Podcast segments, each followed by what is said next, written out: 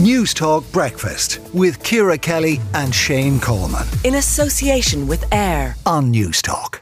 Is International Women's Day. Happy International Women's Day to you. Thank you what very much. does the day mean to you and what changes do we still need to make in your in your view uh, to to bring about greater equality? Okay. Um, well, as an international woman, I, I, I, I don't dislike the day, and and I see that it is a lot of window dressing, and we will be speaking to Terry Prone, who has some, as ever, very interesting uh, views on International Women's Day. We'll be speaking to her a little bit later on in the programme about whether or not it is just tokenistic.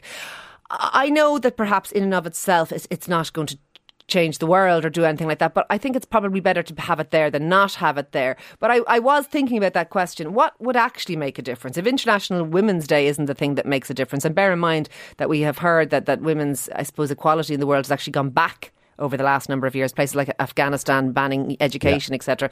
Uh, so it's actually going backwards globally.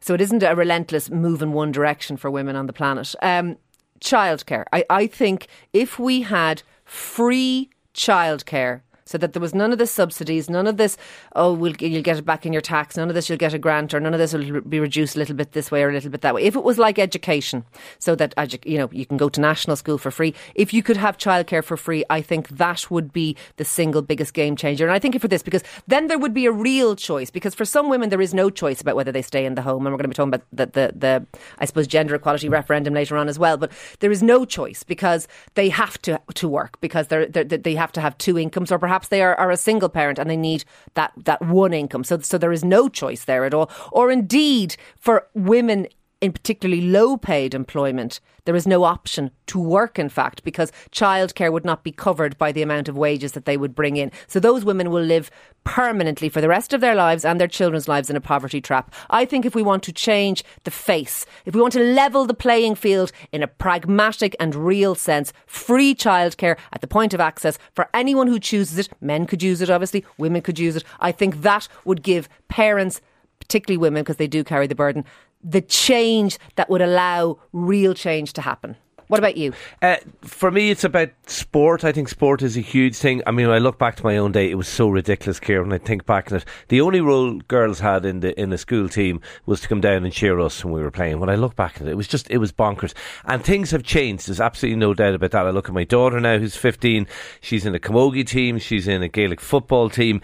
And, and I think sport gave men a huge inherent advantage over the years. You had, you know, the team ethic, which I think is a, yeah, a really, really important thing. Really good. I think you had that you know bond between old teammates, and that kind of led on to a bit of an old boys network as well, um, and networking. And I think it, it meant uh, men were you know fitter, more physically resilient, and all that kind of stuff. That is changing. We've seen huge change, but there is way more need to be that needs to be done. I've told you the story. I've told it on air before about my daughter and her friends uh, giving out to me because I, I took them off the pitch during training when it was raining, and they said you wouldn't do that to the boys, and I I I looked at myself and I said, yeah, it, I don't mean this right. a bad, but isn't it great that they called oh, yeah. you out? No, that, they, they that they had the they were assertive enough at they were, thirteen or fourteen brilliant. to call I was you out. so full. I was yeah, so proud of them for doing that. They I were so right. I actually think there's a, a huge, and I, have said it before. There's a huge in this country. I think the Ireland women's team in the World Cup. I think is going to be absolutely massive. I know we're speaking to Ivana in a moment. I saw her at the the, the last qualifier game in Tallaght. It was great to see. The Grand uh, Marshals in the parade. Did you see that? Yeah, it's, brilliant, and it's great to see. I, I like I saw Darragh O'Brien there. I saw Aodhán Ó Ríordáin at that match.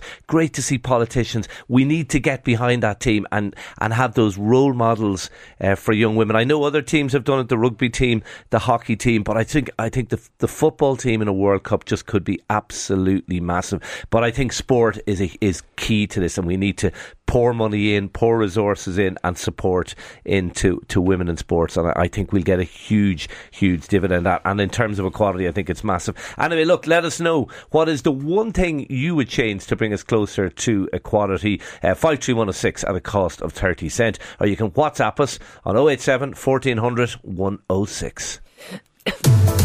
Newstalk Breakfast with Ciara Kelly and Shane Coleman. In association with AIR. Weekday mornings at 7 on Newstalk.